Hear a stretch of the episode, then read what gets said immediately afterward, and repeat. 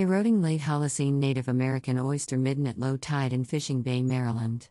Credit Torben Rick. Global study of indigenous oyster fisheries finds evidence of huge harvests spanning hundreds and even thousands of years.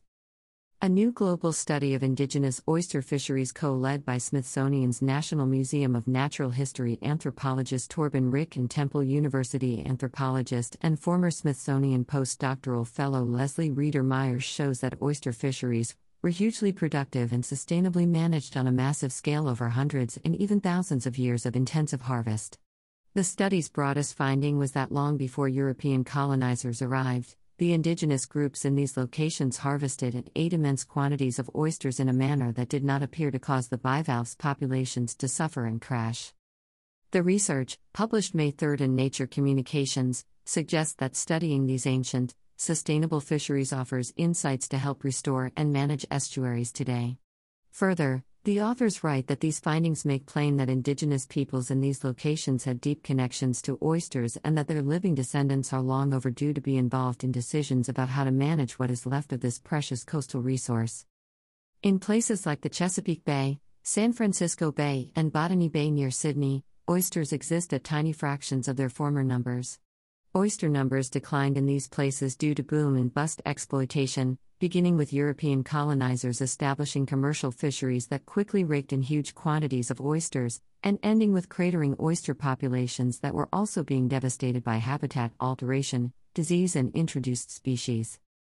But these parables of ecological collapse wrought by colonization and capitalism often omit evidence of indigenous fisheries that predated those of European settlers by thousands of years. Rick said the new paper expands on a seminal 2004 paper that documented the collapses of 28 oyster fisheries located along the east and west coasts of North America and Australia's east coast. But the 2004 paper's timeline in each location begins with European colonists' creation of commercial oyster fisheries. The new study's goal was to deepen the historical context of those modern declines by documenting the indigenous oyster fisheries at the same locales that appeared in the 2004 paper. But stretching this ecological timeline deeper into the past was not the paper's only aim, Rick said. Conservation today can't just be seen as a biological question and can't just be about undoing the environmental damage we've done in the modern era, Rick said. Instead, global conservation efforts should be coupled with undoing the legacies of colonialism which brought about the attempted erasure and displacement of indigenous people all over the world. To document the indigenous oyster fisheries in the same locations from the 2004 paper, Rick, Reeder Myers, and colleagues turned to the archaeological record, specifically to accumulations of oyster shells that are also known as middens. These middens come in many forms and are much more than trash piles, as some archaeologists once suggested. Some were small and perhaps only used seasonally, while others were monumental, towering up to 30 feet into the sky, serving as important ceremonial, sacred and symbolic spaces. Rick and Reeder Myers assembled a team of 24 other researchers who specialized in the relevant archaeological sites to gather all the data they could on these indigenous oyster fisheries. These data came from published academic papers, gray literature, research not made readily available for publication, and the team's own research.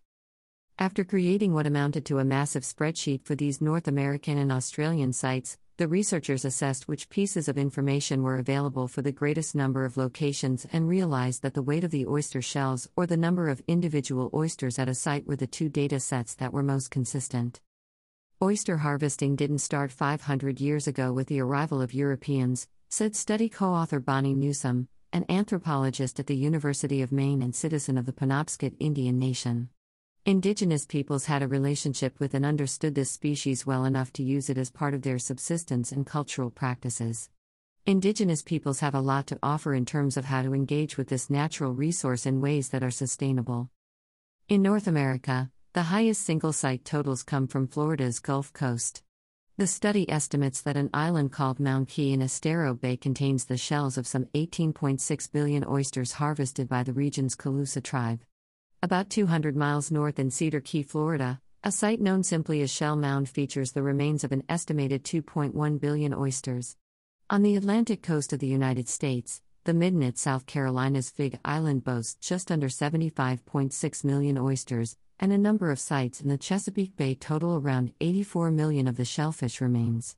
In Australia, St. Helena Island near Brisbane is estimated to contain roughly 50 million oyster shells harvested by indigenous peoples over more than 1,000 years. We knew there were big sites in the southern U.S., but when we started to calculate just how many oysters were in these sites, we were astonished, Rick said. Some of the oldest oyster middens are found in California and Massachusetts and date back more than 6,000 years. The longest utilized single sites, though not necessarily with perfect continuity, span some 5,000 years. In many of these places, prior studies have suggested that indigenous harvests remain sustainable despite their long tenure and significant numbers. The most common way of determining this, Rick said, is by looking for changes in the oyster shell sizes in the middens. If the fishery is overextended, the shells tend to get smaller. But studies of indigenous oyster fisheries have not found widespread evidence of this shrinking shell pattern, suggesting the shellfish populations were generally healthy. The fact that there are so many oysters at archaeological sites in so many different regions is an important lesson, said Reeder Myers. These systems have a ton of potential, and huge quantities of oysters can be sustainably harvested over long time periods if the ecosystem is healthy. Rick said he hopes that their findings are heeded by biologists and environmental managers and heighten public awareness about the deep connections of indigenous peoples to coastal ecosystems around the world. What this study does is it says we need to start a broader dialogue when we look to restore an ecosystem or make conservation decisions, Rick said. In this case, that dialogue needs to include the indigenous peoples whose ancestors stewarded these ecosystems for millennia. This broadening of perspectives can enhance biological conservation and help restore connections between indigenous peoples and their ancestral homelands.